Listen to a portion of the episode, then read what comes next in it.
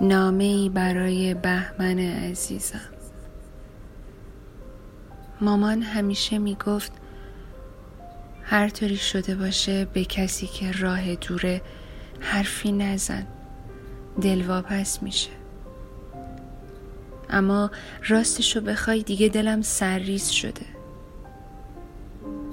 یادت میاد اون وقتایی که هنوز فیلم های سیاه و سفید به زندگی سادمون رنگ می‌داد؟ حالم عین قهرمان فیلم اون روزاست. که بزنم زیر میز فریاد بکشم سیگار دود کنم بزنم بیرون. اما نه جون فریادی تو سینه هست نه میزی چیده شده. قرار نبوده کسی بیاد که منتظر باشم. موامو شونه کنم بریزم دورم. سایه پشت پلکم بکشم. لبهامو سرخ کنم. چایی بریزم و بمونه و سرد شه.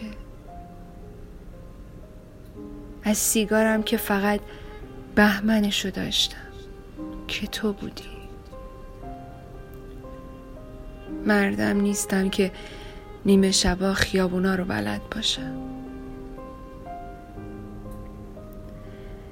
اگه دنیا امون داده بود یه بار انقدر نزدیکم اومده بودی جاپات میموند. من گم نمی شدم انقدر. به خیالت خیلی مردی؟ نه بهمن مردن کار سختی نیست. اگه مردی برگرد. دوباره دستم و بگیر. پری بدون تو خیابونای این شهر رو پاییز و زمستونش رو حتی صبح و شبش رو هم بلد نیست. دوست داره تو پری.